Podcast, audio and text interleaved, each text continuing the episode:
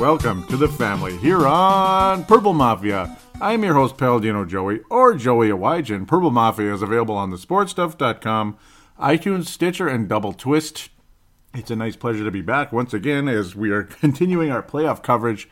As once again, for the 10th straight year, we will be covering the postseason, of course, wildcard weekend. And now we know who the Vikings will play because, of course, Minnesota got the first round bye in the NFC. So, NFC division round, here we come. Well, yeah, a lot of us, well, we knew that if the Los Angeles Rams were able to beat the Falcons, the Atlanta Falcons, that is, we'd be playing the Rams. And we wouldn't have to sweat it out and wonder who we're going to play going into the next day, which is Sunday, of course, today, at this moment that I'm recording. The Rams did not win the game. The Atlanta Falcons showed up to play. They looked kind of like Green Bay versus Dallas last year. The Rams kind of looked shell-shocked like Dallas last year when the Packers just kind of out-veteraned the team. And, of course, the Falcons have been to the Super Bowl very recently. They lost, of course, after giving up the largest comeback of all time. But, well, the Falcons have been on a little teeny tear of late, and they will be heading to Philadelphia in the division round, of course. The first segment will be wild card conversation, second segment previewing the divisional round, which will, of course, be the Minnesota Vikings and the most hated team of all, the New Orleans Saints. Just get the hell out! Go back where the hell you came from! Yes, that just concluded. I was kind of vulgar just a little bit. I think Sebastian would be able to tell you that. Kurt Back will be able to tell you that, and others. Just a little vulgar, the way things were kind of going, and Carolina kind of teased us a little bit, made a nice comeback, made it very interesting, and it didn't end the right way. But we're going to talk about the other games first. I'm gonna try not to let this drag too long, of course, because we're mostly here to talk about the Vikings and the New Orleans Saints, ultimately how things go from there. And next week, of course, we'll be reviewing that and previewing the conference finals, regardless how things go. I gotta hope the Vikings can win that game, and we'll talk about that in segment number 2. I keep jumping ahead. The game least likely to lead to a Super Bowl appearance from anybody is, of course, Tennessee and Kansas City. I predicted the Kansas City Chiefs would not win the game, and they have lost 6 consecutive playoff games at home, which is retarded. Okay, pardon my language there, but it really is no good.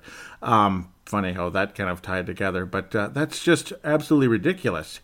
22-21, the Tennessee Titans come back from 21-3, 18-point deficit at halftime. They were getting devastated. They were pretty much screwed. And, well, 21-3, and it didn't matter. Kansas City, you know, they've done this before. Took a huge lead against the Indianapolis Colts, but, of course, on the other side, you did have Andrew Luck, so there was always that chance that the Kansas City Chiefs would find a way to blow it. And then this time around, okay, Marcus Mariota is extremely talented. They even have DeMarco Murray and all that, but, you know, Tennessee's not that good. But, well, things changed pretty dramatically, pretty quickly, of course, starting with the most crazy touchdown reception of all time was Marcus Mariota, which was kind of like Brad Johnson-esque years ago back in 97, I believe. Yep, 97, when Brad Johnson's only real full season as starting quarterback for the Vikes. 96, of course, he took over from Warren Moon after he injured his ankle and such, and then was so great, so wonderful that we left him in there, which I didn't really have any disagreement with. He just wasn't all that spectacular. 97, he was much better, was Brad Johnson. Played the whole year. The last game was kind of scary because you had that whole neck issue going on, and he wasn't able to grip the ball, and look at me jumping into something else, but that was kind of how things went there. Why am I getting into that? Very strange. I apologize. Kansas City did not win the game, of course. 22-21, Tennessee, the roaring comeback, of course. Kareem Hunt, Alex Smith looking great. Kansas City looking awesome. Ryan Suckup, the former Chief, which is pretty funny. You always used to hear that name mentioned on the Chiefs End Zone Show, or whatever it was called, by their goofy host, who hates my guts now for some reason. So I have no problem making fun of the Chiefs not winning playoff games. Back then I was a little more reserved about it, but when the guy turned out to be kind of a dork about it, about everything, not about that, but everything else, yeah, things kind of changed. So look at me airing out dirty laundry again. Not that anyone cares anyway, so we'll keep moving. Ryan Suckup got the job done, at least got some points on the board for the Kansas City Chiefs, right? No, for the Tennessee Titans. And then the Chiefs scored another touchdown just minutes later. Alex Smith to Demarcus Robinson, 21-3. You figure it's going to be something of the likes of 38-10, something like that. Kansas City's going to roll. But they're the Chiefs, and Andy Reid has failed a lot in the postseason as well. Now, he's had a lot of success back in his Eagles days when they'd get to the conference finals and such, and they'd get far, this and that. But really, at the end of the day, he would never win the big one, so to speak. He wouldn't win the Super Bowl, and very often he lost the NFC Championship game. And I don't think they're going to see any AFC title game in Kansas City anytime soon. Brad Childress, believe it or not, is the assistant head coach of the Chiefs, and just last year he was the offensive coordinator because it was a kick-ass offense. But he has a lot more energy than he used to. It's kind of cool. He seems more energetic, more fun, and I can understand he's also put on a lot of weight, but when you hang around a guy named Andy Reid, you might put on some weight. Just being around it might happen. But Marcus Mariota threw the ball. It was batted up by the defender, and Marcus Mariota made the reception and literally dove to the pylon to get the Tennessee Titans back in the football game, 21-10. And then, of course, things continued to go the way they did. Alex Smith would get into three and outs and punts and all that. And then next thing you know, Tennessee would get in the end zone again. And then Marcus Mariota hit Decker with 6 minutes remaining in the fourth quarter. Eric Decker, of course, from Minnesota, and the Gophers and the New York Jets and the Denver Broncos, all that. Pretty cool. There's Eric Decker resurfacing, and he was a big, big piece in this game. Big part of the success for the Tennessee Titans. So they will move on to play the New England Patriots, and good luck to them. But, I'm not superly surprised that the Chiefs lost once again. They keep making the playoffs, and they keep losing. They're kind of like the Cincinnati Bengals now, unfortunately. Their drought isn't as long as the Bengals, but it's piling up. It's getting pretty busy. It's getting very busy. This is Tennessee's first playoff game since 2008, and their first advancement since 2003. They actually beat Baltimore a couple of years later, as there was a famous moment in 2000, which I think could be related to the Vikings and Saints coming up in the NFC before this major playoff game in the divisional round between the Tennessee Titans and Baltimore Ravens. Coach Brian Billick said the winner of this game will go on to win the Super Bowl. Tennessee, of course, had been in the Super Bowl the year before. Baltimore had a historically good defense, blah, blah, blah. We know about that stuff. Great running game, all that. Jamal Lewis. You even had another Lewis at receiver, and you had, I forget his first name. It's been a long time. He kind of vanished after that. And, of course, a guy by the name of Trent Dilfer at quarterback, who they quickly unloaded. But it does show it doesn't matter who your quarterback is as long as he's competent and smart. And Dilfer had to get smarter after all the mistakes he made in Tampa Bay if he was ever going to have another snap in the league. But a historic defense like that, it really helped. Baltimore ended up scoring a touchdown late in the game that put them ahead to a point of it probably had them winning the game, and Brian Billick literally turned around to the fans that had probably been heckling him. I'm guessing this. You just put the pieces together here. He turned around to the fans, put a thumbs up, and dropped a F-U bomb. And you could read it so easily. It was hilarious, and I know people talked about it back then. I think some of you still remember that are listening. 2000 is a long time ago, but it isn't that long ago. It isn't 1972 or anything. So, but Billick looked at the stands literally and said, F you. And it was plain as day. And it was hilarious. And even my dad started laughing and said, and worded it out. It's like, yeah, he said it. That was pretty funny. Wow, that was hilarious. But, On we go. I think the Vikings and Saints will be related in that direction, and I keep jumping ahead. Let's move on. I would have liked to have had it in front of me, and it just went away because this thing is just stupid. So we're going to have to reset things. Well, the other game was, of course, the Rams and the Atlanta Falcons. The Falcons kind of pretty much from the get-go. You could just sense they were the better team coming into that game. You could just feel it, and the Rams looked nervous. A lot of people coming in to the game feared that the Rams are really ready to roll. They'd get past Atlanta because Atlanta barely even belongs in the playoffs this year. Even the talk was Julio Jones wasn't going to be available, and, well, there he was. There was number 11 making important catches in the game. You have one of the best running backs in football with Todd Gurley, a good offensive line that features John Sullivan, of all people, at center. And he's doing a good job. He's finally healthy again. Good for him. Jared Goff, up-and-comer, who's still maybe not ready for the moment. The young coach who's tricky and dangerous, and you never know what could happen with him. Of course, him being Sean McVay. So you got Sean McVay, Jared Goff, Todd Gurley. That's a pretty dangerous group. And, of course, Wade Phillips, who helped the Denver Broncos win the Super Bowl just a couple of years ago with a very good defense, featured by Aaron Donald, of course, a spectacular defensive lineman for the Los Angeles Rams. But, they were good in the game. They kept the Rams in the game the whole time. but the Atlanta offense was just a little bit better, a little bit smarter, and the Atlanta defense was very respectable in the game. Also the fact that, again, Atlanta was running the ball at a decent clip. Todd Gurley was great in the game, no doubt about it. He had a long of 33, never completely broke loose, but the Rams were playing behind for the most of the time. Just imagine if the game was tied or the Rams were ahead. It would have been Todd Gurley for 200 the way he was going in the game. But unfortunately for the Rams, they were playing from behind, and that took a very deadly weapon out of the arsenal for the LA Rams, and it was very costly.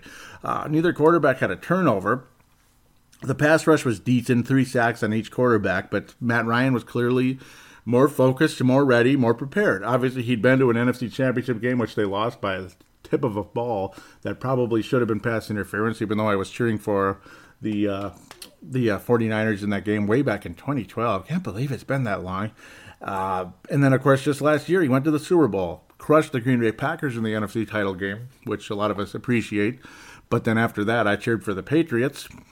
Atlanta looked like they had that Super Bowl already pretty much. They already had their names engraved on that trophy.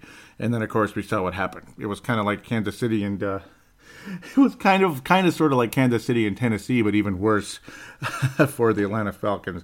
But they looked like the team that was just better prepared, more ready for the spotlight and all that. An ancient building that's seen so many things happen. I mean, they saw Super Bowl #1 in that building, which is kind of cool, actually. The first Super Bowl ever was played in the Los Angeles Coliseum. Some Olympics were played there, some amazing events. Very historic building, but of course, a bit slipping and sliding.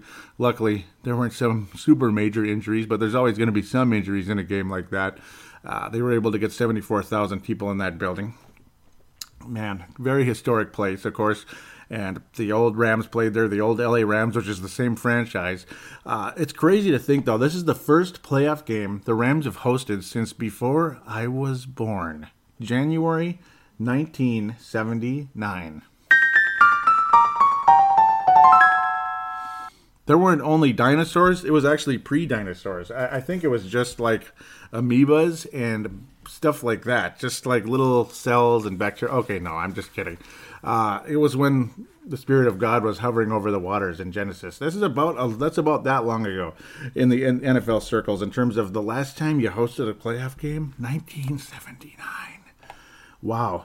And, of course, they became the St. Louis Rams, and they hosted some games, and they went on and won the Super Bowl in 99, got back in 2001. They were even better that year, but they lost to the Patriots, and it's debatable as to how the Patriots won that game. But you know what? Tom Brady and Belichick were damn good, and they've been damn good. So, they did a good job in that game regardless. I mean, you could do this, do that, but you still have to execute the play to be quite honest. And they got their fines, they got their hate, they got this, they got that, and they still won the last 2 Super Bowls after all the bullcrap that was shoved down their throats, and they went to 2 more and got beat by Hail Mary plays at the last second. So, stuff like that. Or a guy staying in bounds by like a millimeter or catching a ball off his freaking shoe tip. But then, of course, last year, the Patriots got a little payback in that category with a spectacular catch. So, we'll move on from that. Of course, that guy was unavailable the whole year, Edelman. So, nice job by the Patriots, able to survive that. And now they're as good as they are once again. Bouncing all over the place again. But the Rams just did not look ready for the big time. And, well, luckily for them, hopefully in their case, their window's not going to close too quickly. And it shouldn't. It shouldn't. They better be ready to go, and they probably will be in the next year or two, which is continued reason as to why the Vikings need to giddy up and get her done now. Because Atlanta ended up just barely making the playoffs. Luckily for them, they did show up and they did advance. So very impressive for them to get a win on the road like this, despite being the team that lost the Super Bowl, because windows close quickly. And Atlanta's window's going to close very soon, I think. In the next 2 to 3 years, they're going to be out of the playoffs, and maybe even before that.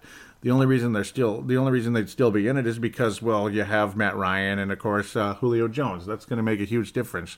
It'll keep the window open for a few more years here until things bottom out. So it just kind of is what it is. Welcome to the NFL. as long as you're not stuck in Jacksonville or Buffalo land, because that's the next game we're going to talk about. Atlanta ultimately finishes the game 26-13. They double up a Rams team that just, again, was not ready for the big time. Atlanta's defense was very sound. Jared Goff was shaky.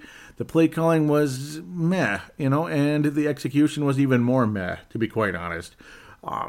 Atlanta was just sound, smart, and solid throughout the night, 26-13, and the Falcons head to the belly of the beast called Philadelphia.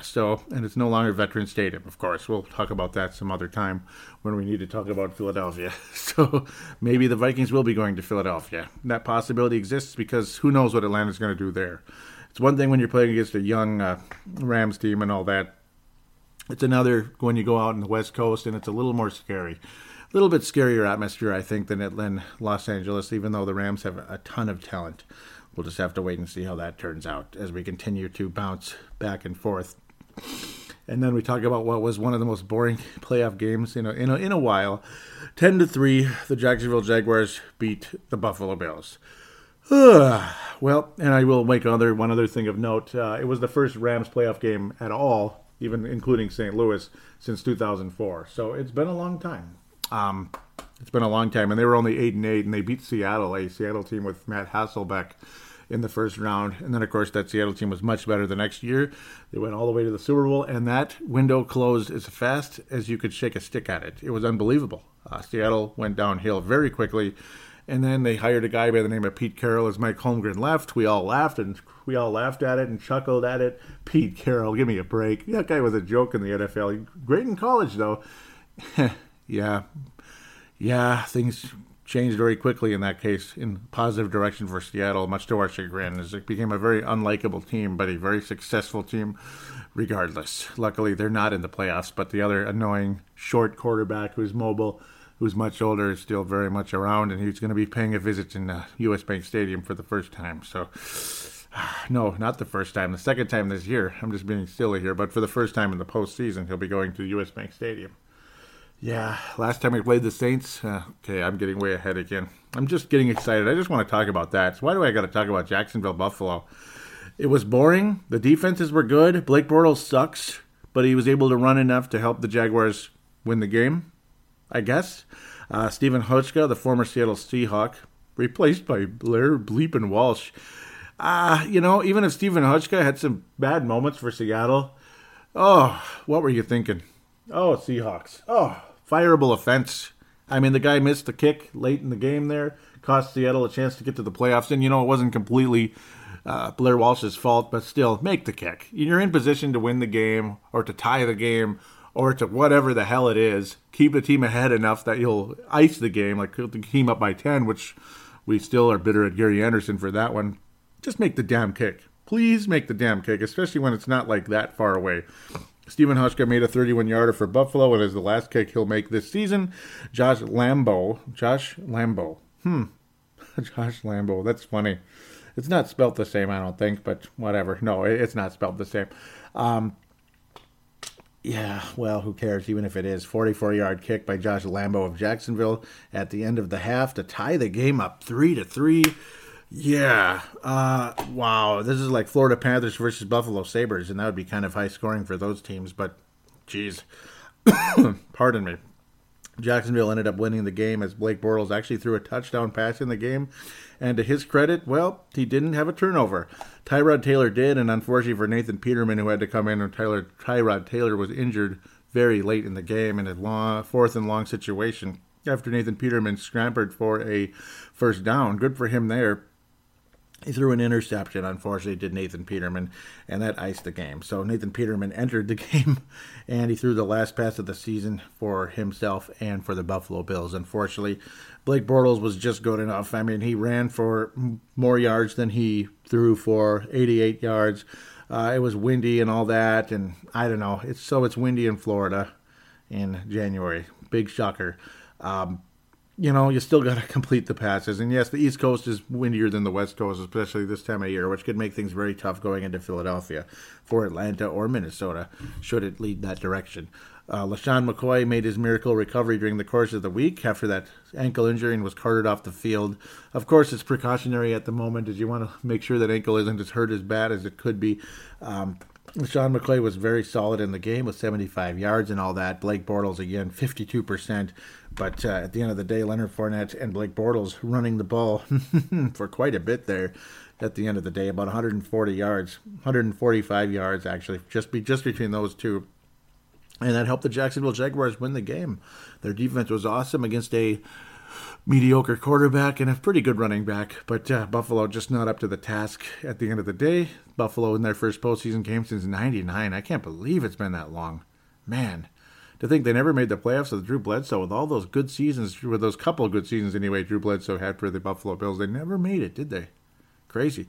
Jacksonville's first playoff game since 07 when they lost to the Steelers, who, yeah, man, they lost to the Steelers, who, well, did not go all the way that year. I thought the Jaguars made it in 08, but no, it was 07. Steelers ended up winning the Super Bowl in 08 over Arizona, much to my chagrin. So, yeah, Steelers ultimately lost to Pittsburgh that year, if I remember correctly. And then, of course, Steelers ultimately lost to New England is what I'm trying to say. And then on they went. So that pretty much wraps that up. Now, it's like, do I merge things together? Nah, we'll just talk about the Saints game a little bit, and then we'll talk about them in the preview as we head in that direction. New Orleans 31, Carolina 26. The Saints pretty much from the get-go looked like the better team and all that. They were moving the ball. But then at the same time, Carolina was stopping them and forcing some 3-and-outs, which, okay, that's good. And, of course, you're going to get some of those. They were stopping New Orleans, kind of keeping them in check for a while there. But then when New Orleans moved, they moved. And it's just, it was extremely frustrating. As Drew Brees was able to hit Ted Ginn Jr. for 80 yards to pay dirt with 1:46 remaining. That was unfortunate, very unfortunate at the end of the day. Ted Ginn made the reception. It was about 40 yards downfield, and then just it was a great play. You know, it was a great kind of play up the field, and the angles taken by the Carolina defenders were just not up to task, and Ted Ginn just raced to the end zone. Of course, he's a former member of the Carolina Panthers, and he beat his old team. Zach Lyne also was able to get in the end zone, putting the Saints up 21-6 near the end of the half there. Carolina managed to get one from Graham Gano. That's a weird name, but Graham Gano, who did miss one very early, which was frustrating. It was on the left hash, and that's tougher, where you have to slice instead of curve, but you still have to curve it a little bit, because if you slice it too much, it's going to go way off, and that's what ended up happening for Graham Gano on the left hash. It's more difficult to make a field goal from that angle, and that was Blair Walsh's excuse, big shocker there, as he literally kicked it the wrong way. It was pretty funny. He hooked it when you're supposed to slice it. He flat out hooked it. Gano just sliced it too far. It was funny, right as they were saying, he only missed one field goal all year, like 93%, and immediately he missed it from 25 yards. Then he gets a 27-yarder. Not long after that, Carolina hanging in there, but then New Orleans just kind of built the lead, 14-3, 21-6, all that as Gano would add field goals. Carolina would get down the field, get into the red zone, and they just could not get in the end zone time and time again. Gano ended up making 4 field goals in a row after missing that extremely embarrassing, after that embarrassing miss. Gano would make 4 field goals, and that's going to come back to haunt Carolina, that they just could not get in the end zone until much later. Will Lutz at the end of the, or midway through the third quarter, made a 57-yarder. Of course, Gano made a 58-yarder. Again, drives you crazy that he couldn't even make a 25-yarder, but he made a 58. So Gano and Lutz were spectacular in that sense. Lutz just had to make that kick, as, you know, that maybe cost Carolina, because maybe Gano could have kicked a game-winning field goal. And, of course, Gano missing the field goal. Stuff like that. You know, playoff games are always going to drive you crazy because of all the what-could-have-beens and what this, what that, what if. Cam Newton finally got things going in the fourth quarter. It was pretty awesome as they finally were able to complete a drive in the red zone, putting Greg Olsen in the end zone there, keeping Carolina within 5, as it looked like the game was over once Carolina scored with Alvin Kamara, 31-19. The frustration definitely mounted, but then again, Cam Newton to Christian McCaffrey, who was able to scamper after about an 18-yard catch. Again, a nice option out of the backfield. Spectacular play, to be quite honest, which had the defense guessing. It had them going out rather than it had the defense going back into the end zone, going straight rather than inside, where McCaffrey went inside. So that changed things dramatically. McCaffrey just had enough, and he just ran like his ass off, turning on the Jets for 56 yards to the end zone, and that made us all very excited because we all want Carolina.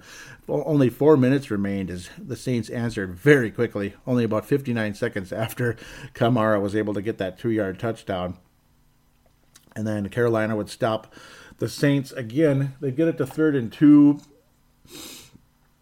They had a third down at one point. The Saints got the first down. You think that's it. And then they get the Saints again into a third down situation. Then it's 4th and 2. And then they're able to stop Drew Brees at the end of the day, knock the ball away. It's a turnover on downs, but ultimately in the case, you were hoping that it was a turnover on down, but it was intercepted. You were hoping it was just a batted down pass and that the ball was dropped. But no, it was a catch. He had possession, did the Carolina defender. Oh, boy. And then it fumbled out of bounds, so that cost that was Mike Adams, of course, the veteran cornerback safety for the Carolina Panthers. Made a big play, but at the same time, it cost him 20 yards, but luckily immediately after that, Cam Newton completed a 20-yard pass. So whatever. It was made up immediately on the first play. And then as Carolina kept moving forward, then all of a sudden things just started to go backwards for them, and it was heartbreaking. As Cam Newton was called for intentional grounding, the Saints pass rush, and the whole inability to finish on a big drive at a big moment, particularly the red zone or just before the red zone in this case. Carolina just could not get the job done. Oh, it was heartbreaking. There was holding on one play that cost the Carolina Panthers some more. And then at the end of the day, it just wasn't meant to be. What I didn't understand, though, is the Panthers were acting like there was like 12 seconds remaining. When we're talking 50 seconds remaining, the Panthers are going for long plays, one after another. Why not go for those short yardage plays? They had 2 timeouts remaining. I don't know what they were doing. 2 timeouts remaining. Go for like a 10, 15-yard play. Get closer and closer. I understand the goal is to get in the end zone, but for one, even if the play works and you get in, you're giving Drew Brees 50 seconds trailing by 2 points. I mean, with a kicker that just made a 57-yarder indoors. So I'm not sure where the logic was in this. I don't know. A lot of people don't seem to like Rivera very much, the Carolina coach. They don't think he's the best coach out there. Some of the decision-making and such.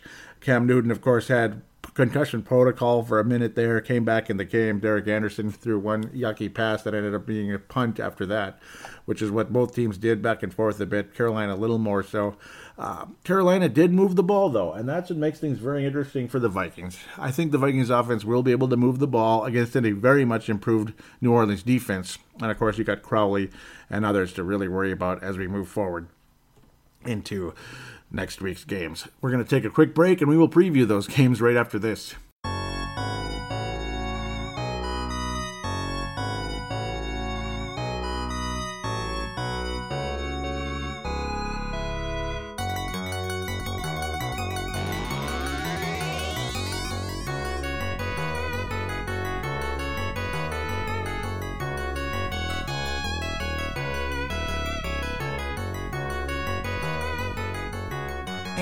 We are back here on Purple Mafia, segment number 2. Time to preview the next round, the divisional round. Oh, boy, I'm getting nervous. And I'm probably not the only one.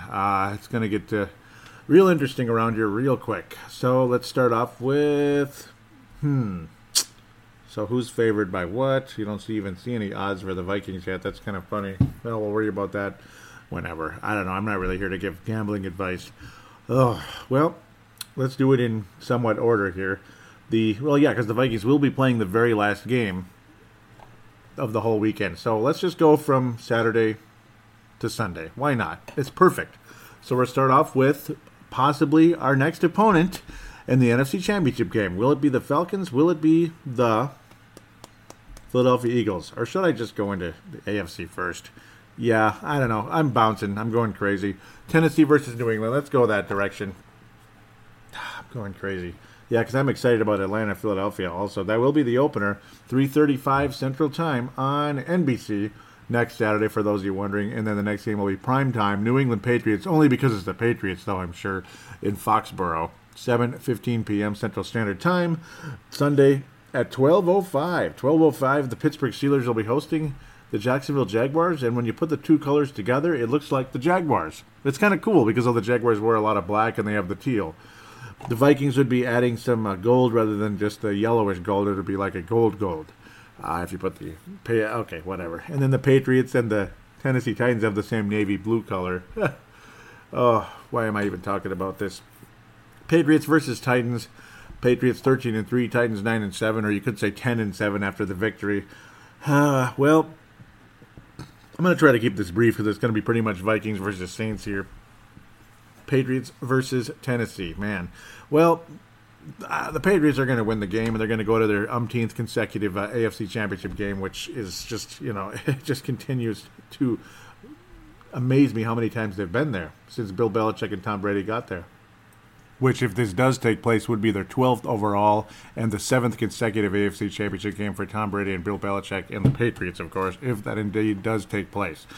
Crazy statistic is that, just as of last year when Tom Brady went to his 11th AFC Championship, he had been to the AFC title game more than four other teams.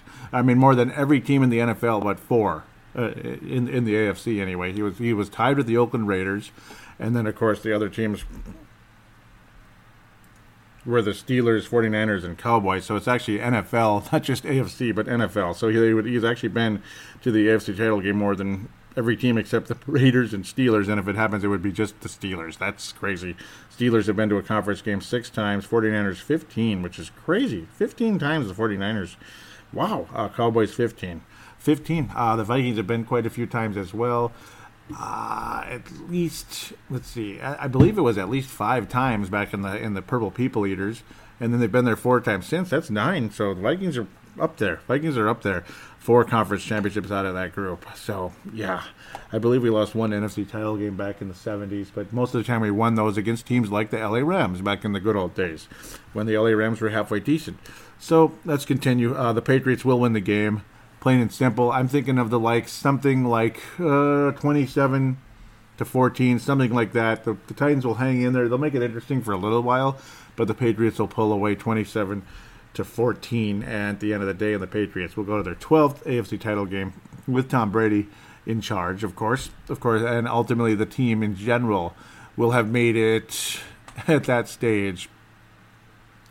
It would have been 13 then, right? Man, that's insane. Just insane. No, 14, because they went twice in they went in 85 and they got beat by the Bears, in 96 and they got beat by the Packers.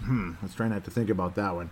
Jacksonville and Pittsburgh. Let's talk about that first. Even though you'd want to talk about the Seattle Saturday one. Let's talk about Jacksonville and Pittsburgh first. That's going to be a good game, I think. Because of Jacksonville's defense. The difference will probably be the quarterbacks, though, unfortunately. So Pittsburgh is going to win the game, unfortunately. Jacksonville just can't score for their life. And if they do, Leonard Fournette's going to have to be incredible. Pittsburgh defense is not as good as it used to be, but they still have talent on that defense. They still have big-name talent over there. It's just not as stifling, as steel curtain-ish as it was in the early days of Mike Tomlin. Things have dropped off a bit. The inconsistency of the Pittsburgh Steelers is shocking that they're 13-3, quite frankly. I think the Vikings would beat the Steelers in the Super Bowl. The Patriots are scarier than the Steelers at this point when it comes to the Vikings in the Super Bowl, but Minnesota has to win 2 games to get there first, so let's not get too far ahead of ourselves. Just saying, if the Steel Wolves, as young Caleb Coleman would say, son of Tony Coleman there, the Steel Wolves, I think, will beat the Jacksonville Jaguars, unfortunately. I would love to see the Jaguars beat the Steel Wolves, but it's probably not going to happen. We're going to see Pittsburgh and New England in the conference finals once again. Big shocker. It's going to be low scoring to a point. Again, the quarterbacks will be the difference. The hope is that the defense of Jacksonville will be so good that they'll draw Mr. Ben Roethlisberger, future Hall of Fame quarterback, which is what the Vikings would have to deal with as well. There are 4 future Hall of Fame quarterbacks in this divisional round right now. Matt Ryan, Mr. Ben Roethlisberger, Tom Brady, and of course Drew Brees. And then you got Marcus Mariota, who's an up-and-comer. You got, it would have been Carson Wentz, who's a massive up-and-comer, but instead you got Nick Foles for Philadelphia. And then you got Blake Bortles, who's got to be replaced at some point if Jacksonville wants to be legitimate. Because if they get a good quarterback there, like Case Keenum or Jimmy Garoppolo or something like that, whoa, Jacksonville is going to be the next team in the AFC, I think. They really could be. With that running back and that defense, if you get a decent quarterback to go with them, whoa, are they going to be good. But we'll worry about that when the time comes. Maybe Drew Brees gets bored with New Orleans because he's a free agent. So, but the odds of that happening are 0%. Well, so at the end of the day, it's going to be, I'm trying to think of a legitimate score here, a reasonable score. Pittsburgh does have the ability to score. They have Le'Veon Bell and, of course, Ben Roethlisberger. I've said that name a million times. And Antonio Brown. So you got an offense that's legitimate, hardcore legitimate, and all the important positions, of course. 24-17, something like that. It'll be close, kind of, sort of. Jacksonville maybe force Roethlisberger into some turnovers, and that's the hope for the Jaguars to win the football game. And, of course, Leonard Fournette keeps staying on the ground and getting him in the end zone at some point, maybe breaking loose for a big play, which he's been capable of doing during the course of the year with the offensive line protection's help, of course, because without an offensive line, you can't do anything, no matter how good of a running back you are. But the Pittsburgh Steelers, okay, I'm just playing around, will win 24-17 over the Jaguars, and it'll be New England and Pittsburgh again, and New England would win that game as well, probably, even though some people believe the Steelers could win that game.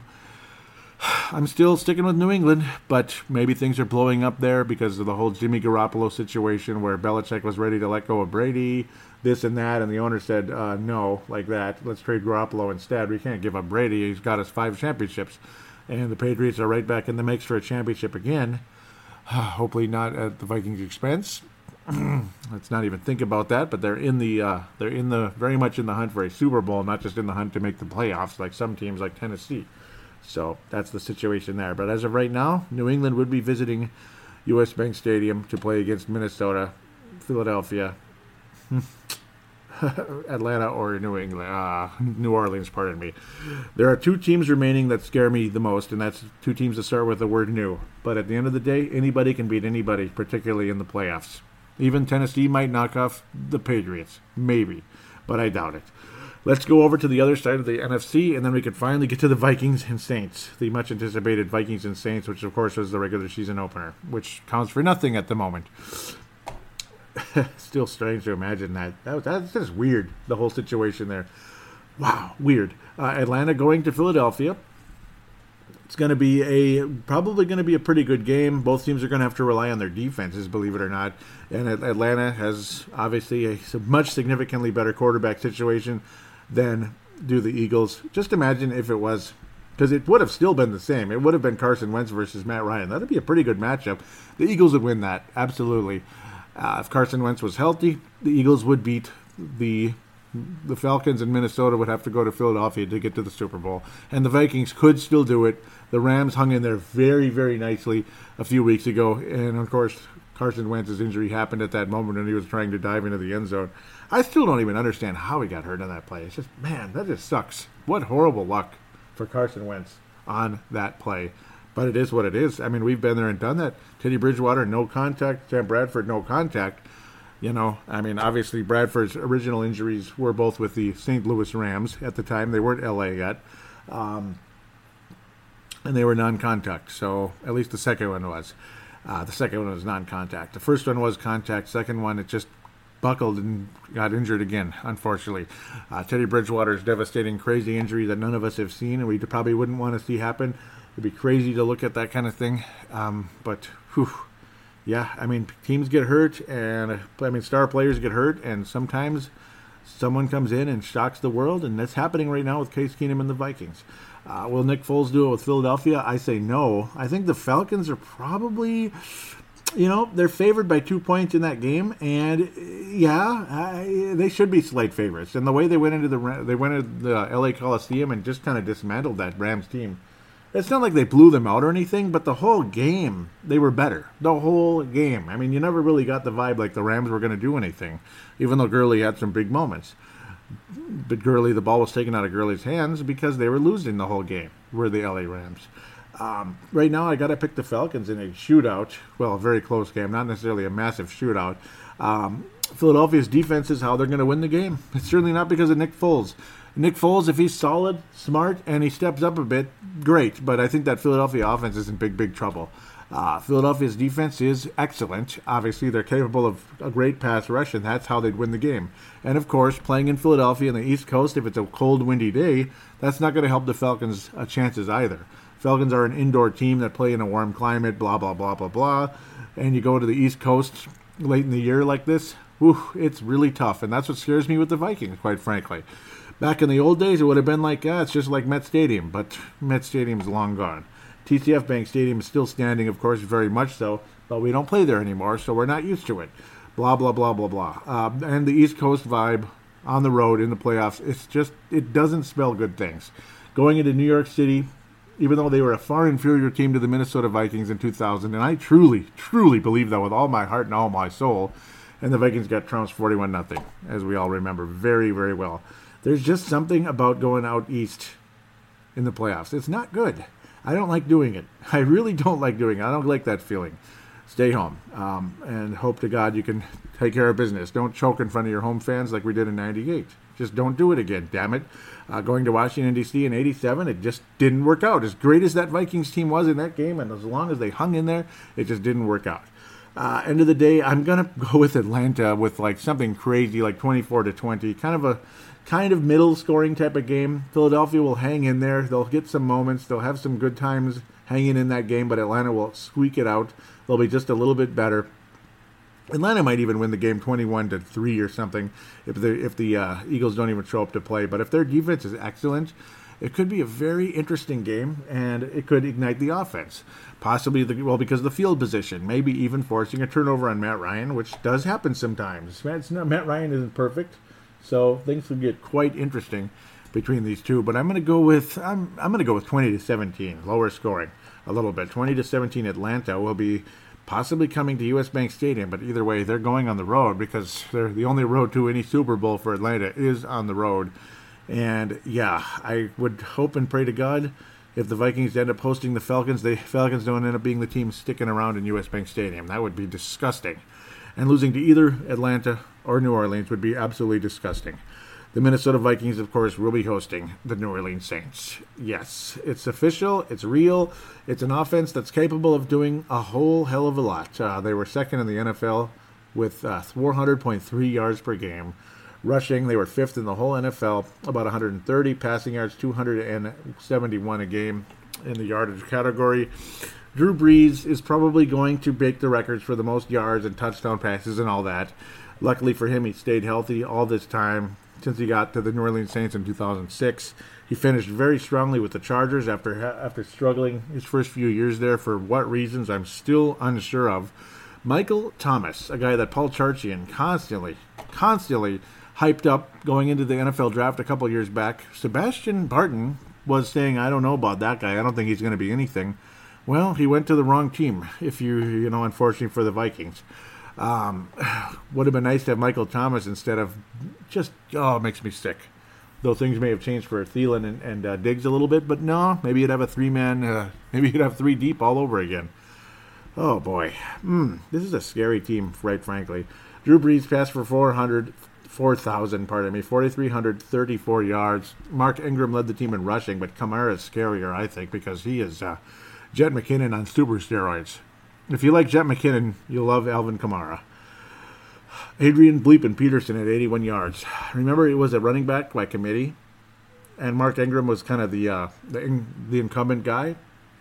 Cameron Jordan, ever capable of sacks, sack after sack, number 94 of the Saints. That's the guy you got to worry about with the pass rush with the Saints. Marshawn Lattimore had 5 interceptions, and a lot of other guys forced more interceptions as well. Marcus Williams and Crowley is the guy that's scary for a lot of us as well defensively when it comes to the Saints because he's a shutdown corner. He's not so much necessarily about the turnovers. It's just his overall ability and the way he continued to get better and better during the course of the season. He really developed and such. He's really become one of the better corners out there during the course of the season. Believe it or not, he went undrafted. And it's just, you just see guys emerge. As of course, you just cannot count on the season opener with Sam Bradford torching up this Saints team. Adrian Peterson and that whole running back by committee situation, it was a mess. And Mr. Sean Payton made a move, and Adrian Peterson didn't want to be there anymore anyway because he figured, I'm not going to get the ball. Obviously, you got the sights set in different directions. Why bring in Adrian Peterson when you already have a pretty good running back in Mark Ingram? And then you draft Alvin Kamara, who is about as dangerous as it gets. Man, Mark Ingram, obviously his value is very much there. He had 1,000 yards the year before. Maybe you might just say he's just kind of like a Latavius Murray. He powers his way through. But shoot, I mean, he averaged about 5 yards a carry last year. He averaged about 5 yards a carry this year. He went from 1,043 to 1,124 this year. 12 touchdowns, of course, more of a goal line threat. And then you have Alvin Kamara. My Lord. Oh, Alvin Kamara. Only 826 yards receiving to go along with 728 yards running. And this is, of course, limited time starting out the season, limited snaps. And then he just took off. He lost one fumble throughout the season, only one. So that's good, too. He's not like Adrian Peterson, who will cough up everything and kill you in a playoff game, which just makes you sick beyond belief. I'm just gritting my teeth thinking about that. But in total yardage, the young son of a gun had about almost 1,600 yards, 1,550 yards during the course of the season, 13 total touchdowns, and again, limited snaps to start out the season.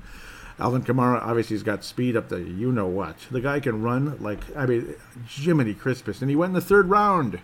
Dalvin Cook went in the second round. I think, boy, you know, I can't complain about taking Dalvin Cook, but still, Alvin Kamara's right there, boy. Whew.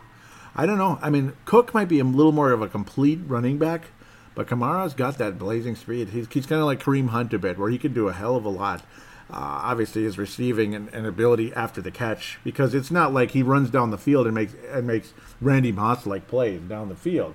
It's that Kamara makes the catch, and he makes a move, and he makes another move, and then he's off to the races, kind of like Mr. McCaffrey, but better, better than McCaffrey. McCaffrey was taken very high in the draft. Kamara, again, third round, in the third pick in the third round, which is kind of a funny combination there. So he was taken about 65th, 67th overall in the draft. Looks pretty good to be a 67th pick in the draft as Alvin Kamara. Again, Michael Thomas and others, Ted Ginn, who made a huge play, 80-yard reception that led to another 40 yards scamper through that Carolina secondary that just was not ready for it. Oh, boy. Lord of mercy. Just get on your knees, pray. I'm on my knees begging, essentially. Let's get this done. Boy, look at who the Saints had to play to start out the season. Obviously, Minnesota, who is one of the top teams in the NFL, 29-19, beat them pretty good. It felt like more, but I mean, Sam Bradford was just beautiful in that game. Then they had to host the New England Patriots, who beat them, the world champion Patriots, you know, who are playing like world champions, 36-20, trouncing the Patriots. Yeah, right. So it's not a preview of the NFC Championship game. A lot of us thought it would be, but hopefully it's not a preview of the Super Bowl in the next round, because we don't want the Saints in the Super Bowl. But if it is, go Patriots in that case, hardcore. I mean, hard freaking core. But let's try not to think about that. And a 1-2 start to the season, and it was just like boom, boom, boom, boom, boom after that. I mean, just unbelievable. Until the Rams shut them down 26-20, the Saints were scoring to clips of insane numbers. Obviously, 34-13 over Carolina, and the Saints officially completed the 3-game sweep, which is pretty damn impressive. They shut out the Dolphins, which is like, what? This is the Saints team that got run over by the Patriots and the Vikings? They just shut out Miami 20-0. That's embarrassing. Next thing you know, the Saints are scoring 52 against Detroit, 30 against Tampa, big shocker, 47 against the Buffalo defense, that's always dangerous, 34 against Washington as you bounce around, and then a lot of 31-point games against Carolina, the Jets, big deal. Carolina again, obviously, today. So it's going to be interesting. Tampa beating the Saints, put them down a bit into the fourth seed. Did the Saints lose that game on purpose so they would be able to go to Philadelphia in the second round if they get past Carolina or past whoever? They'd be able to maybe beat, if they got past Carolina, they'd go to Philadelphia and whoop on them or something. Who knows? Were they trying to avoid the Vikings in the first round? Who knows? Who cares? But at the end of the day, the Vikings are the best team in the NFC right now. This is a very dangerous offense. It's the most dangerous offense the Vikings will face this season. As dangerous as the Falcons are, the Vikings' defense was phenomenal against them.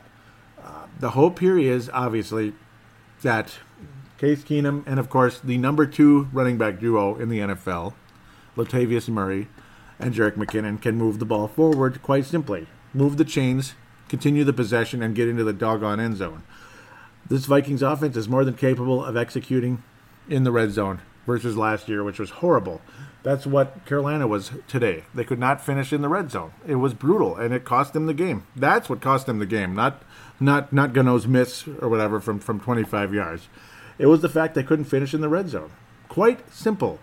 Ultimately, at the end of the day as well, a team as dangerous as you're ever going to get on third down in terms of being able to get it, Drew Brees, Michael Thomas, Ingram, and doggone Kamara, scares the living bleep out of me.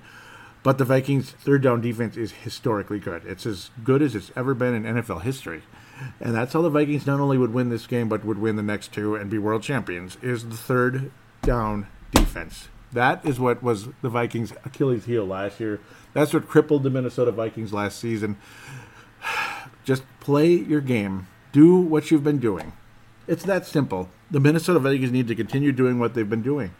I know it's easier said than done because this is incredible competition, and it's bright lights, all the pressure's on you, this and that. But let's shine when the pressure's on us, not whimper. Let's shine.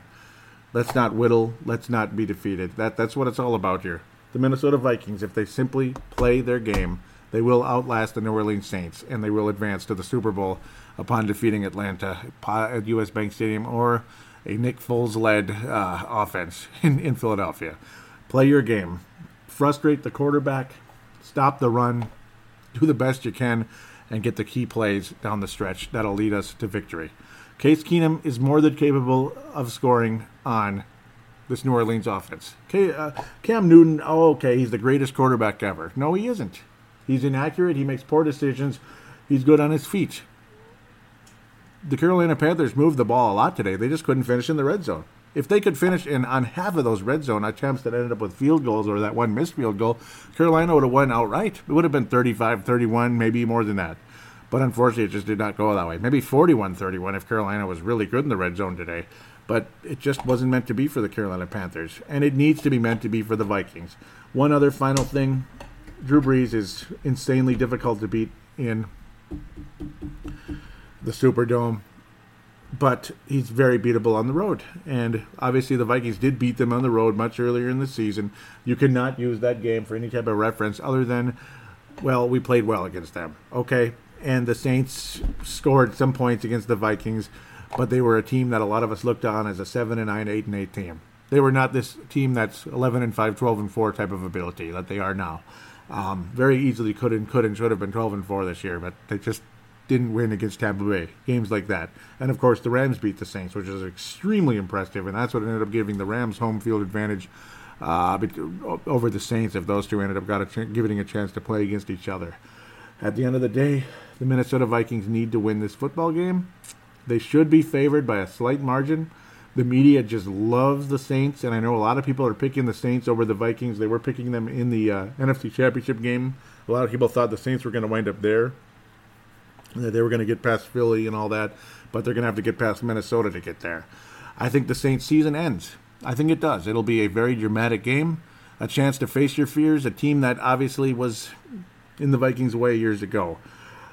Obviously, you can't let anything from the past affect this team. Only one guy remains, and that's Brian Robinson, so it shouldn't affect the Vikings too much. Unfortunately, Drew Brees remains for the Saints, so that's the one thing, and he's still good. And Alvin Kamara is what he is, obviously. I'm going to pick the Vikings to win the game, though, in a it's going to be lower scoring than today's game against Carolina. How about that? Because this is Mike Zimmer time.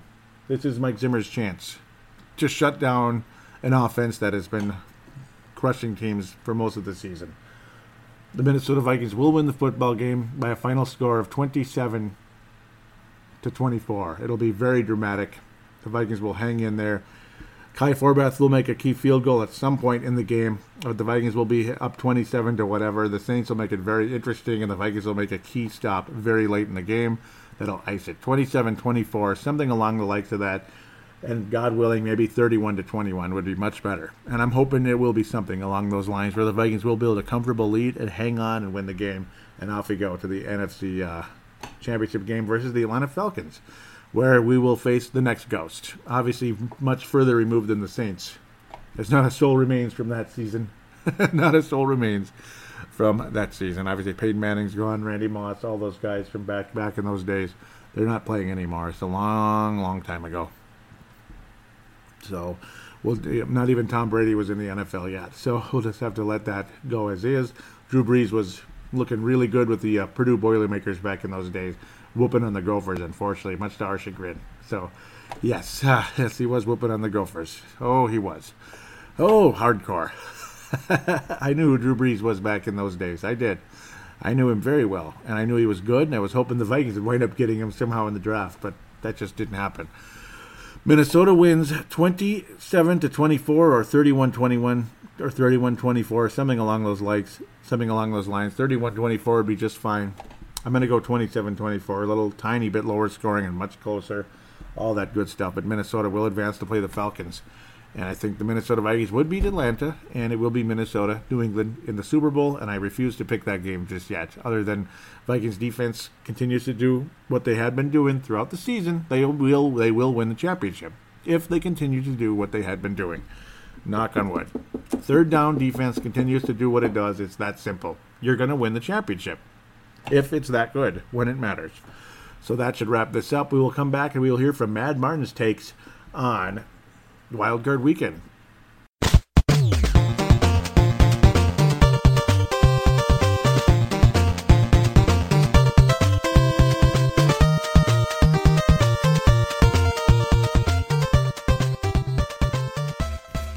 Happy New Year, Joey. I hope you've had a great festive season, as have your family. Also, congratulations on a 10th season of podcasting. That's quite an achievement, my friend, considering some of the years that we've had to endure. Anyway, this year is not one of those. 13-3, quite remarkable considering that Bradford went down week one. As you say, at one stage we were 2-2, 500, and looking back potentially at another wasted season. But here we are, 13-3, quite remarkable. Last couple of games have been somewhat difficult offensively. I think we have kind of certainly sputtered against Chicago. I can understand playing Green Bay, the frozen tundra. It's not easy in that sort of frigid weather. But equally, most impressive.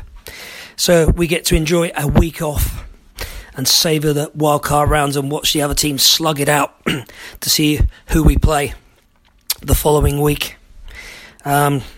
Personally, I'd like to see possibly the Rams back. I think we can certainly deal with them. Like you, I am quietly confident about where this team goes towards the Super Bowl. I think we can make it. What I'd like to see in that conference championship game is a rerun of the 2009 game against the Taints. And this time around, part of me hopes for a heartbreaking defeat for the Taints, but more, I'd like to see them absolutely slaughtered by our defence, because this defence has played lights out so far. If I've got a concern in this postseason, it's if that defence has a off day. Can the offence cover it? Can they do enough to pull the team through? The last couple of games, not quite, but we'll see what we see. But I think you're right. I think we'll be going to Minneapolis for a Super Bowl and probably waiting for New England. Now, striking while the iron's hot is what some people have said. Yeah, obviously, you want to win a Super Bowl. But equally, you want to build the foundations for a team that's going to be highly competitive for the next 5, hopefully 10 years. That's what I'd hope. I think in Zimmer we have the man to do that, depending on how long he wants to coach. But no, you want to see a team that's going to be competitive year in, year out. And certainly the foundations have been built. Off-season will be massively interesting. A lot of defensive players up in free agency. They need to be re-signed if possible. And then, of course, there's the old chestnut, the Achilles heel of the Minnesota Vikings for so long, quarterback. Who the hell do they bring back? Is Case Keenum that man? Has he had a season that's come out of nowhere? Can he revert back to the mean next year? I don't know. It's a big question, isn't it? Bridgewater, still not convinced we've seen enough to say, yes, you roll with this man as your franchise quarterback. And then, of course, there's Sam Bradford. Of the three, certainly the most talented. But with that knee, it's a massive question mark. And it is quite concerning, as far as I'm concerned, to see where we go in that particular direction. Whoever we take, I hope to God it's the right one. Otherwise, we could be back in the same shitty position of retreads, busts, blah, blah, blah, blah, blah. Anyway, yeah, I know some people have sort of said, oh, we've got to win one.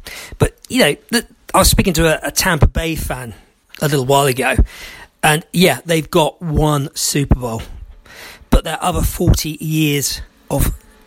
seasons, in fact, have been rather irrelevant. They were the whipping boys in the NFC Central, and they've been pretty much the same in the South. So yeah, they've got a Super Bowl, but look at our history. Look at the four Super Bowls, the numerous conference championships games. This team has had a remarkable 57 years so far, and hopefully they can cap it this year with that first inaugural Super Bowl, which might, I hope, lead to greater things. A great podcast, as always. Thank you, Joey. I agree with Dave Vicky. I'm not sold on Pat Shermer at all. Equally, he did win 9 games as a head coach in Cleveland, so perhaps he has got something, considering what coaches have done over there. But anyway, we'll see what we see at the coaching position. Like you, my biggest concern was the 12 frickin' penalties on Sunday. That sloppy play has to be dealt with in this 2-week period. Right, so we can sit down and enjoy wildcard weekend. I hope Kansas come through from that group. I've got a little soft spot for that team as well, in the fact that Arrowhead Stadium and that crowd are quite amazing, so go Chiefs. As to the rest of them, I couldn't possibly care less. In fact, if all the top seeds get knocked out, superb. We'll make it much easier for us in those 2 games before we reach that Super Bowl. And I am quietly confident. Anyway, my friend, Happy New Year. Happy New Year to the Purple Faithful. Skol, brothers and sisters. And skol to making that Super Bowl.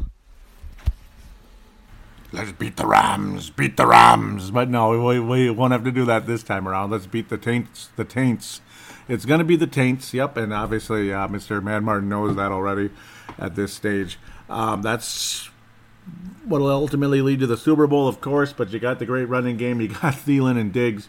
You got, obviously the 2 best. It's the 2nd best running back duo in the NFL since week number 5. Number 1, of course, Alvin Kamara and Mark Ingram. So something's got to come to a head here. Our defense is better than the Saints. Their quarterback is better, but our quarterback's pretty good too. And I guess that's who Mr. Keenum modeled his game after, Drew Brees. So, kind of cool. Is he Drew Brees? No, but who is Drew Brees? Drew Brees is Drew Brees. That's about it at this point. So, obviously, lots of interesting off-season conversation. We'll continue into that more and more as we move into the off-season. Obviously, I could briefly talk about it now, but, obviously, that's not the main point of interest at this stage because of obvious reasons. Right now we're more focused in the postseason. Yeah, but hey, that is the elephant in the room, the quarterback, all that. It's going to be extremely fascinating to see how that all plays out. My personal hope is that you are able to bring back Case Keenum and Teddy Bridgewater at contracts that are, well, cap friendly enough that it fits. Bridgewater, a lesser contract. Hopefully he'd be willing to do that because, well, I don't know how ready he is to be a starting quarterback. I think you go forward with Case Keenum as the starter. Hope for the best that whoever the offensive coordinator is, that he can continue things in the right direction. And if Case Keenum turns out to be a guy who's not all that great, then hopefully you have Teddy Bridgewater here still at a lesser contract at the time. Still a decent enough contract that he feels, hey, he's still got a chance to play. You're going to see a competition between Teddy Bridgewater and Case Keenum. Obviously, if the Vikings win the Super Bowl, Case Keenum deserves a nice, decent-sized contract with some guaranteed money, of course. And then after that, if Case Keenum ends up being not a whole lot after this, like a year or two from now, You roll with Teddy Bridgewater. So, I mean, heck, even into next season, Teddy Bridgewater might end up taking over at some point in the season if Keenum isn't that good. But if Keenum continues this run and he's going to have a above-average career, well, let's rock and roll. I can't quite say Kurt Warner level because Warner had the fastest release ever, and he had Drew Brees-like yardage. It was just insane. I mean, the guy was off the charts. But Keenum, obviously, an extremely respectable season. He's been very good with the ball, smart, all that. He only had turnovers mostly with the Redskins game, and of course he threw one against Cincinnati. But let's not be throwing them in the playoffs here and into the Super Bowl. Let's get this thing done and move forward. So awesome conversation there. Obviously, it's all about beating the Saints now and hopefully avenging the loss of 2009. That's a huge deal, and then maybe 98. I bet at this point when Mad Martin recorded that, I don't think he expected the Atlanta Falcons to still be playing, and a strong possibility the Falcons just might wind up in U.S. Bank Stadium in a few weeks. So, no, I didn't particularly see that coming. I thought it was possible, but it's not like, oh, that's exactly what's going to happen. No, it was a bit of a surprise. It was interesting, quite surprising, to say the least. I'm trying to remember now which ones I've...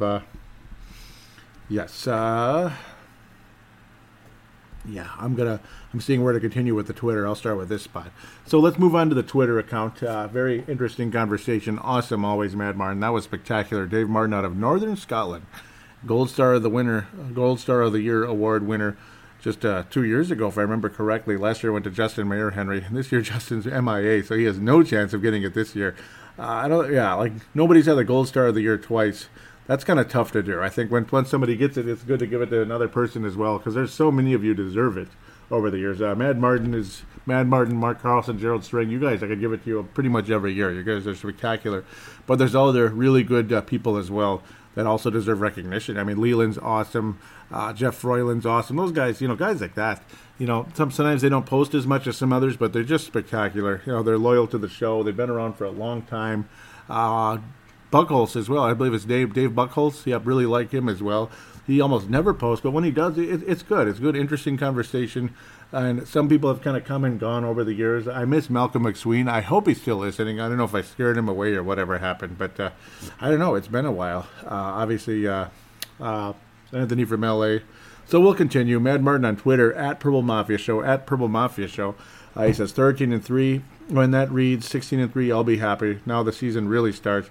In the past 13 years, we have seen one playoff win. Time to change that. And that was on the last show. So he says, I've begun my search. Okay, yep, that was on the last show. So we'll talk about the retweets. UK, Vikings, Vince Germano and James Beck. UK, Minnesota Vikings and James Beck, both from the United Kingdom. And Vince Germano from Australia, @Vinrock44. Thank you very much, guys, for retweeting the show. Really appreciate that. And letting your friends know about it. UK Minnesota Vikings says, well, I'm done on 10 years. Oh, and thanks to Mad Martin for putting me on your super podcast. Happy New Year. And thank you very much for joining. I appreciate that. Happy New Year to you. I didn't respond. I'm sorry. I didn't realize even you were talking to me. Sometimes I thought you'd go talk back and forth. I'm really sorry. No, Happy New Year to you as well, UK Minnesota Vikings fans. And it's a great pleasure to have you on the show. He says, he was talking to Mad Martin, hope you get to Minnesota. Accommodation looks like a nightmare that week. Wonder how many Brits are going. Yeah, there'll be some, I'm sure. For me, it'd be impossible to afford to go to anything. It's not easy. I'm not exactly driving a limousine and stuff. No. I like my car. It's very solid, but that's one of the only good things I have, I guess. It's a Honda Accord. It's not... it's not a BMW. No, I wouldn't even get one even if I was rich. Yeah, it's just not my cup of tea. I'd rather have something that works, Not that BMWs don't work, but something that's affordable to repair as well, which other cars like that kind of are insanely expensive. So we'll continue. And, Golden Gopher Hockey just beat St. Cloud State, number one team in the nation. Hell yes. Golden Gopher Hockey just beat St. Cloud State. They swept the weekend series. So screw you, St. Cloud State Huskies, and go Golden Gophers. Some of you might be St. Cloud people. I'm sorry, but I gotta go in a different direction when it comes to college hockey. Okay, so okay, let's continue. Mad Barnes says accommodation looks like a problem. as our flights stormed away to Edinburgh, to Providence, to Boston, and finally Minneapolis. And as to tickets, LOL, basically he's laughing, will be a bar, and most likely, but let's not count our chickens yet, so you never know. Maybe I'll see Mad Martin on Super Bowl weekend. Wouldn't that be something? I want to see Tanae Brown as well. I remember he came here, and then I was just completely swamped with work. I should have went and saw him. He went to a Timberwolves game. Tanae Brown, of course, big Timberwolves fan, but he also likes the Vikings as well.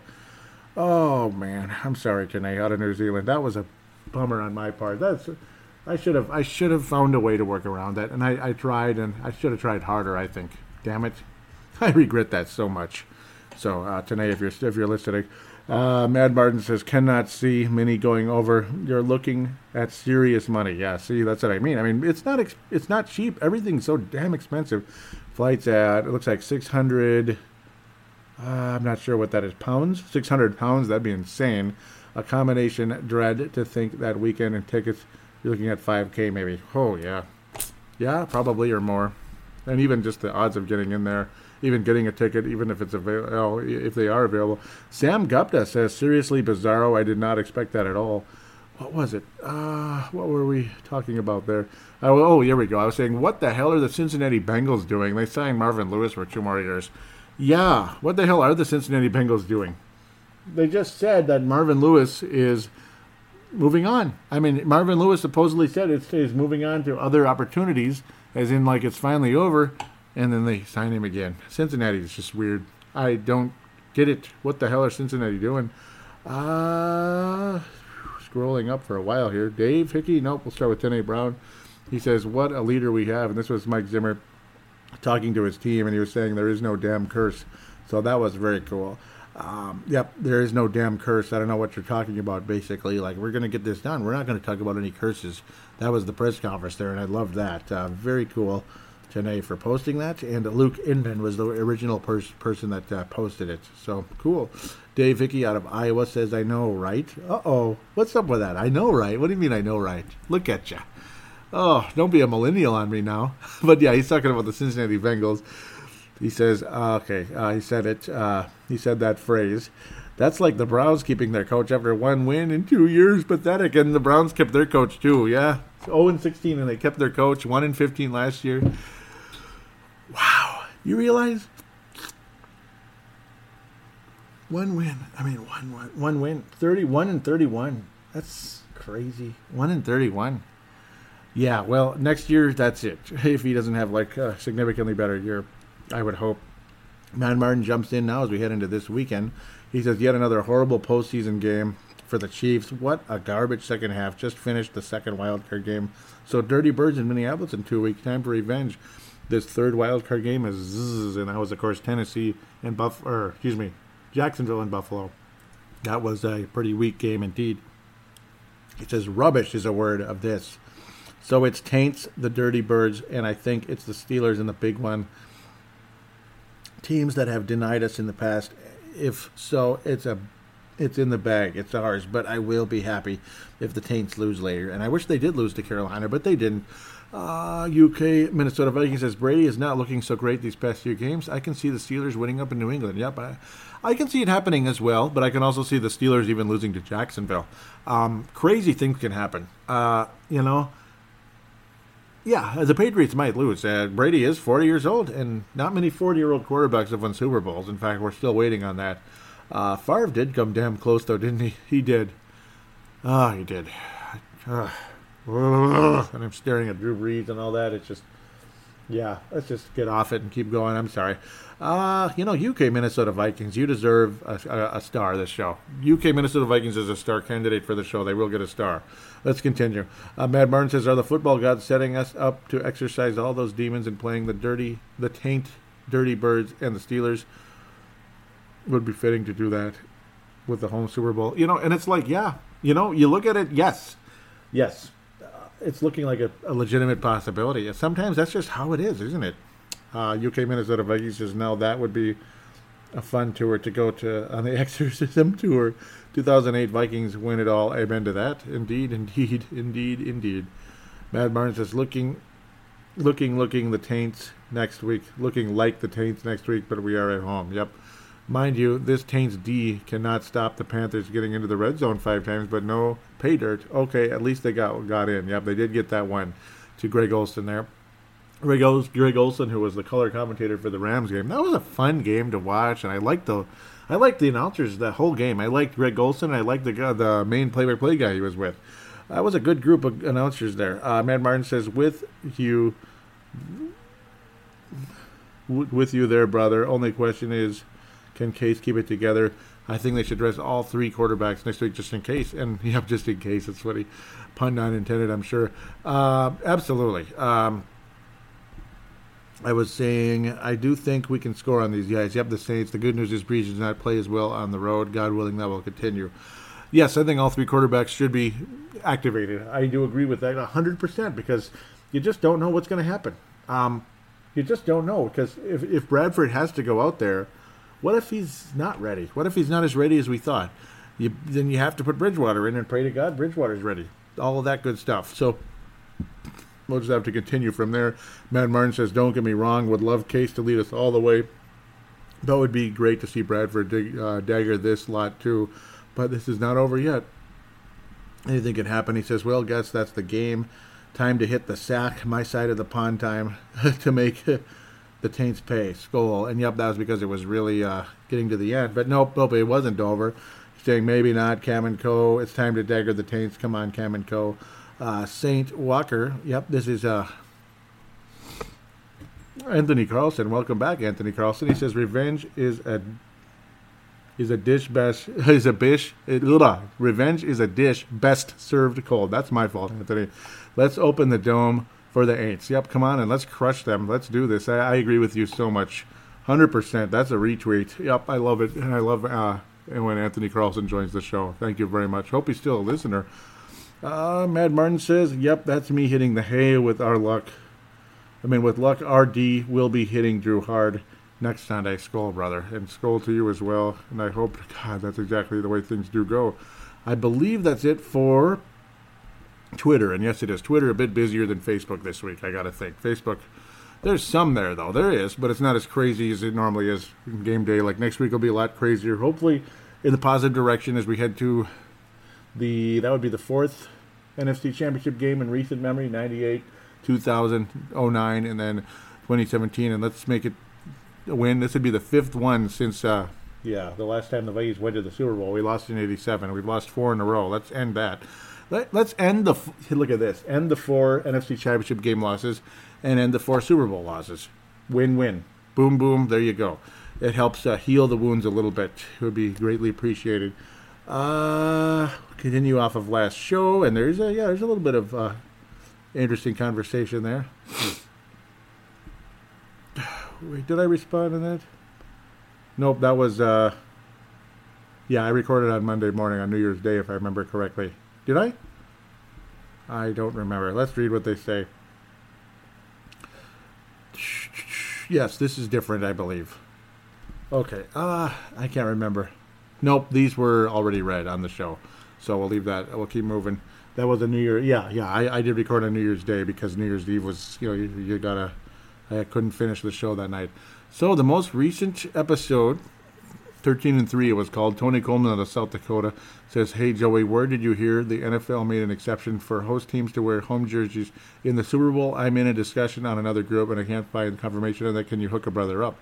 Yep, and then Paul Charchin ultimately said it, and then the Star Tribune also put it up there, which much to Tony's delight. So the Vikings, yes, they will be the home team in the Super Bowl if they get there. Any other NFC team, like the Eagles, the Falcons, or the Saints, God forbid, would be the road team. They'd be wearing the road whites, and they would be in the visitors' locker room. But the Minnesota Vikings, being the tenants of that stadium, would get the extremely rare, once-in-a-lifetime, once in four generations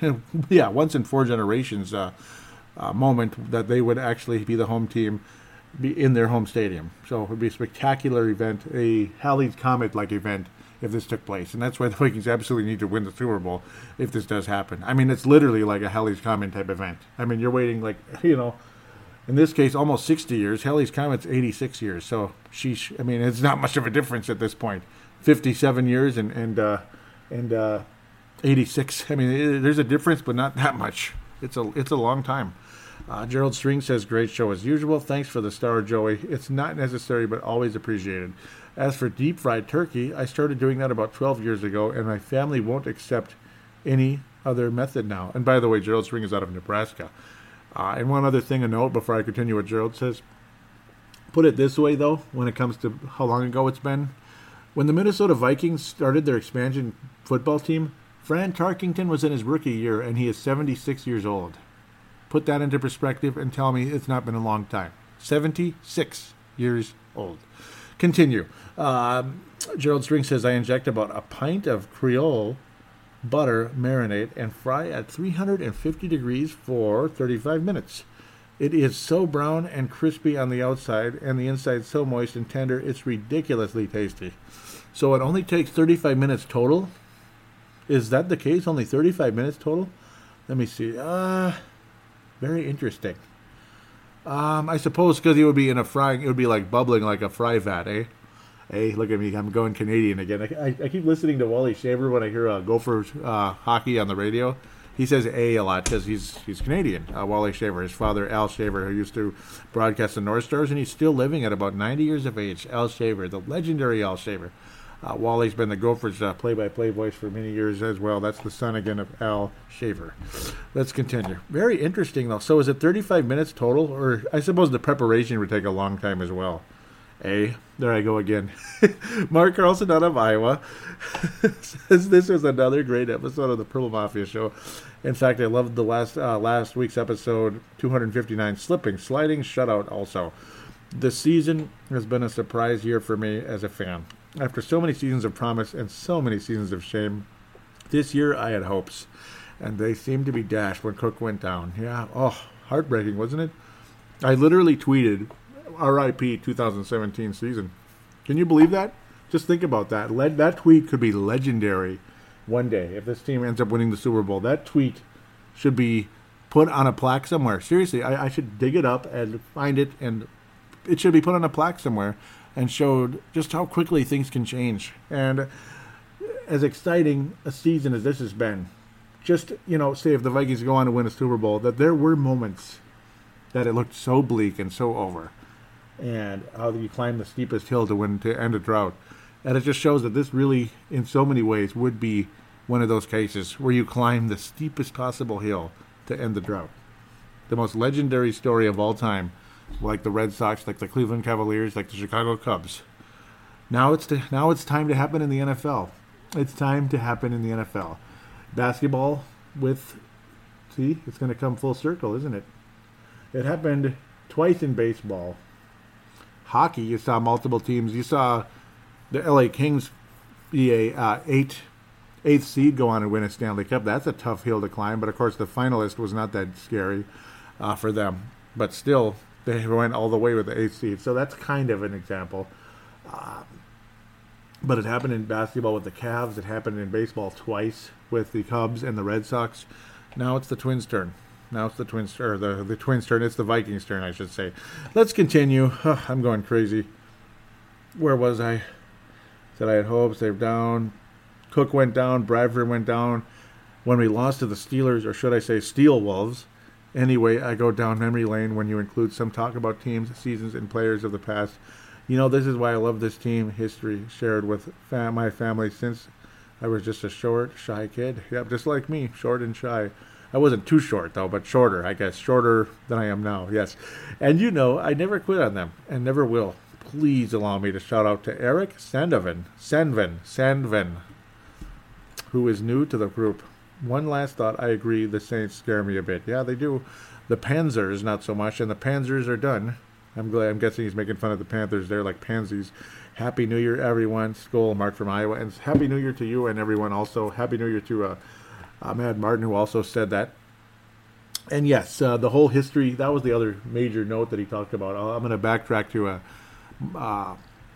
Dave Martin as well. When he talked about, Tampa had their little quick year, won the Super Bowl, and then they went back into oblivion. And they pretty much did. As great as John Gruden is, well, as great as that season was for John Gruden, and he was so good with the Raiders in the short time that he was there, they didn't do much after that, did they? And I don't know. Now John Gruden's back with the Raiders. 10 years, $100 million. That's going to be extremely interesting to talk about at some point. But he's got Derek Carr there. So it's going to be very interesting to see how the Oakland Raiders do with John Gruden with 10 years, $100 million. I've never heard of that before.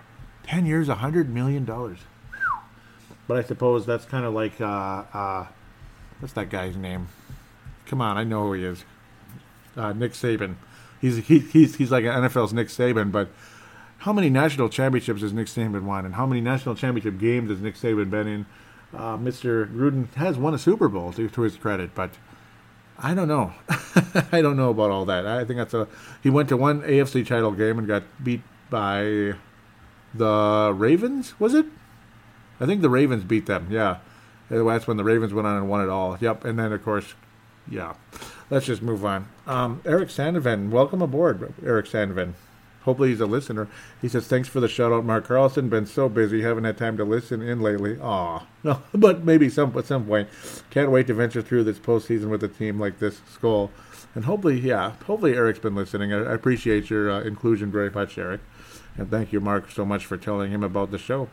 I was talking about the whole thing with Marvin Lewis. Mark Carlson says, well, can I say it? Trying to keep pace with the Browns. That's pretty funny. Yep, I like that.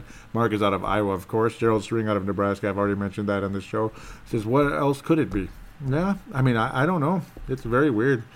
And then here was the black and white proof from Star Tribune. Even with the NFC as the Super Bowl road team, Vikings would be afforded all advantages of home. Yes, they will be given everything. Beautiful.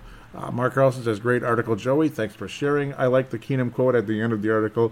It just feels right down there. Quarterback Case Keenum said, the surface feels fast. Even the lighting in there. And then you add the fans coming in pregame. Just the whole atmosphere in there, it's incredible. All my friends and family that have come in from Texas, my friends from other teams that come in, text me after the games, and they're like, dude, this place is ridiculous.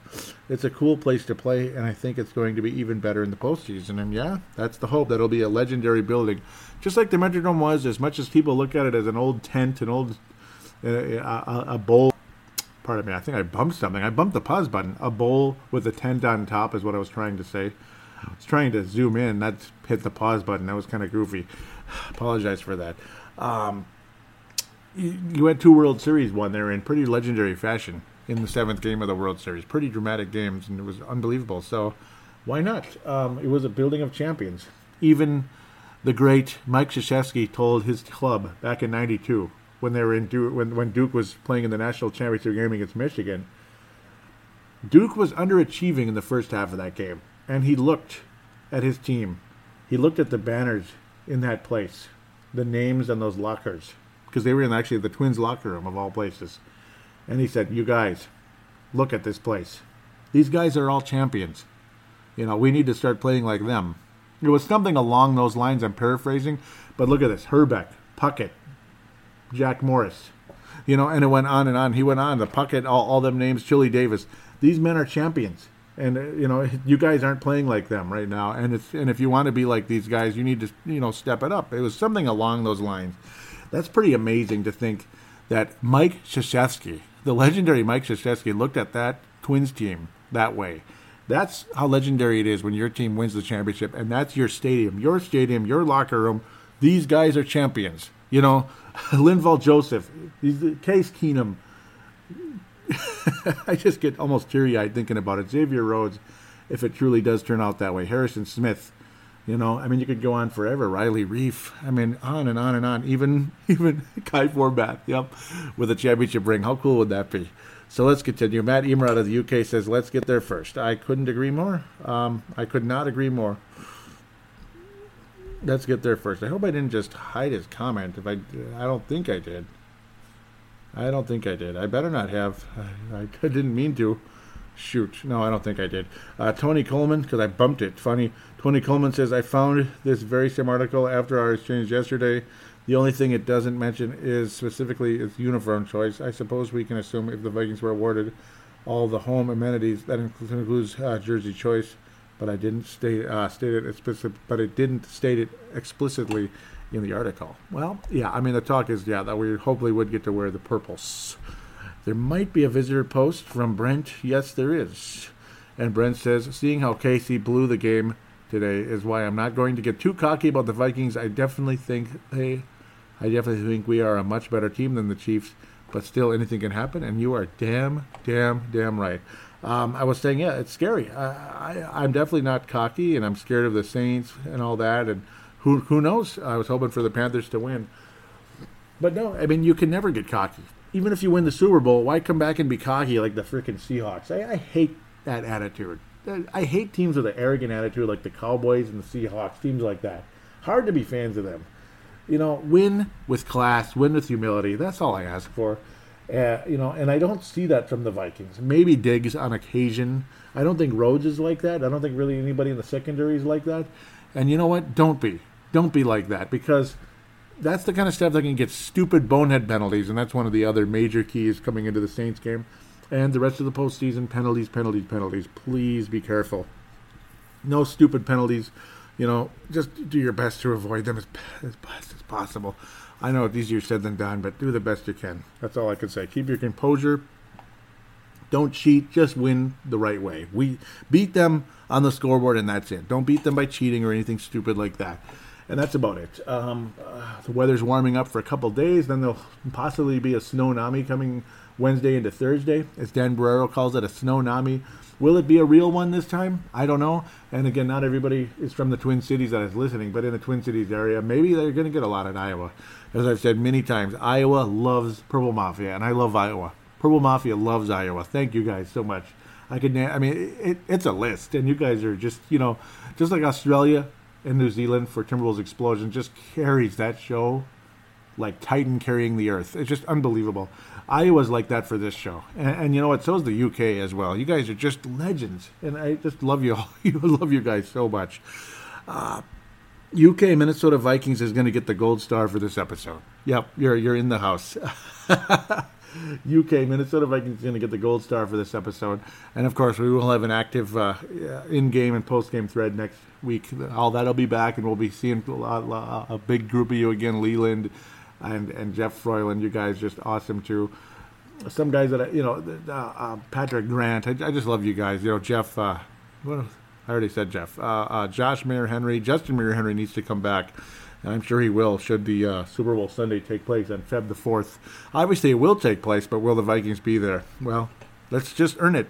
Just earn it. Let's do it right. We have the best punter in the league, and our kicker is capable of being a good kicker, too. And let's try to stay indoors as best possible, hopefully. Of course, if Atlanta cannot beat Philadelphia, well, if you're going to get to the Super Bowl, you've got to get there through Philly. So it is what it is if that happens. So take care of business against Nick Foles and all that good stuff.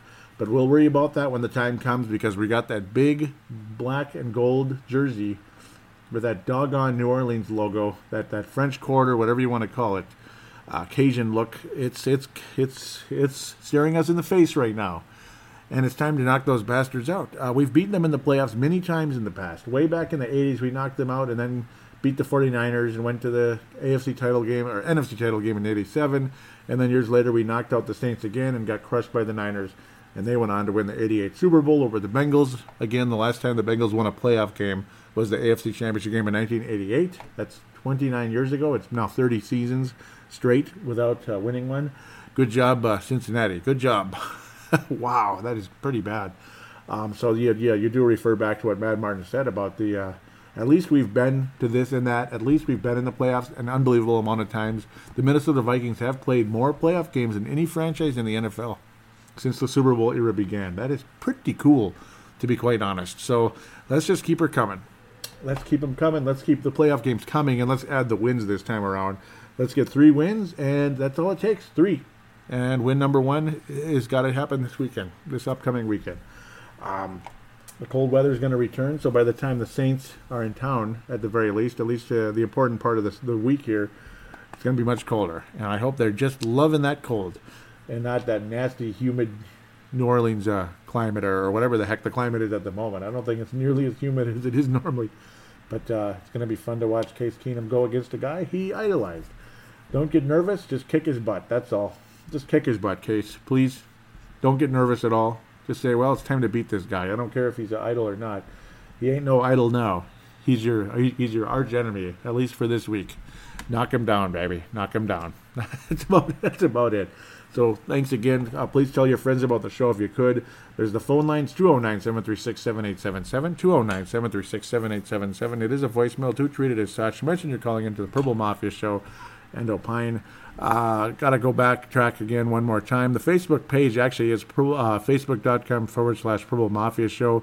Going to give a quick shout out to MN Vikings Haven. That's also a Facebook page. Please go there and click like.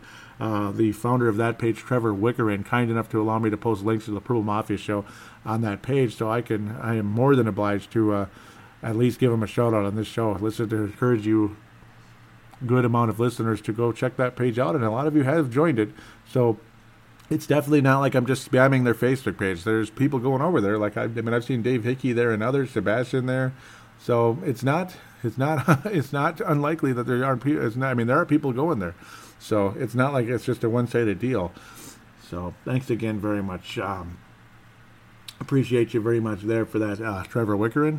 One other way to get to that phone line is simply the call now button on the Purple Mafia page. Simply click on that. It goes right through to the same phone line through Facebook Messenger, so it is free through that, no matter where you're from in the United States or the planet, to be quite honest, or the International Space Station or wherever you might have Wi-Fi, wherever that might be. And the final route is the audio submission route, which Matt Martin uses. Use the free recording application on your smart device, whatever that is. Treat it like a phone call. Send it in to PaladinoLive@yahoo.com. PaladinoLive@yahoo.com. Same thing. Maybe Matt Martin might even be using a microphone in Audacity or something like that. Audacity is obviously a free program on your computer. You just download that, put it in, or a free application, whatever, on your computer. And, yeah, you just save it and send it to me. And I convert it into an MP3 file, and boom, it's ready to roll. So again, thanks in advance for that. All the information mentioned will be in the show description. Please do, those of you out there that haven't yet, if you could, please, por favor, please, s'il vous plaît, write a positive rating for Purple Mafia on iTunes if you could. iTunes or Stitcher would be greatly appreciated. I will guarantee you a star of some sorts. So, gosh, I didn't even pass out all the stars. See, I'm just crazy right now. MN UK Minnesota Vikings is gold star. Silver star, Mark Carlson. Bronze star for this episode is going to go to... I'm going to give it to Mad Martin and Anthony Carlson. Thanks again, guys, for joining on board. You guys are great. Actually, I'll have Mark Carlson and Gerald String share the silver. Thanks again for that fried turkey recipe and all that. Very cool. Very interesting. So he will share that. Thanks again, guys, for your inclusion with the show. Hope to hear from some more next week. It's going to be very fascinating, very fun. I'm surprised I even made this that long, but I suppose when there's all those games to talk about, and I had a lot to say about all of them, even the less important ones and the less interesting ones. So I'll stop rambling now. I'll let you get on with your Monday or Tuesday or whatever it is. And Skull Vikings, let's crush those Saints. Let's beat the Saints.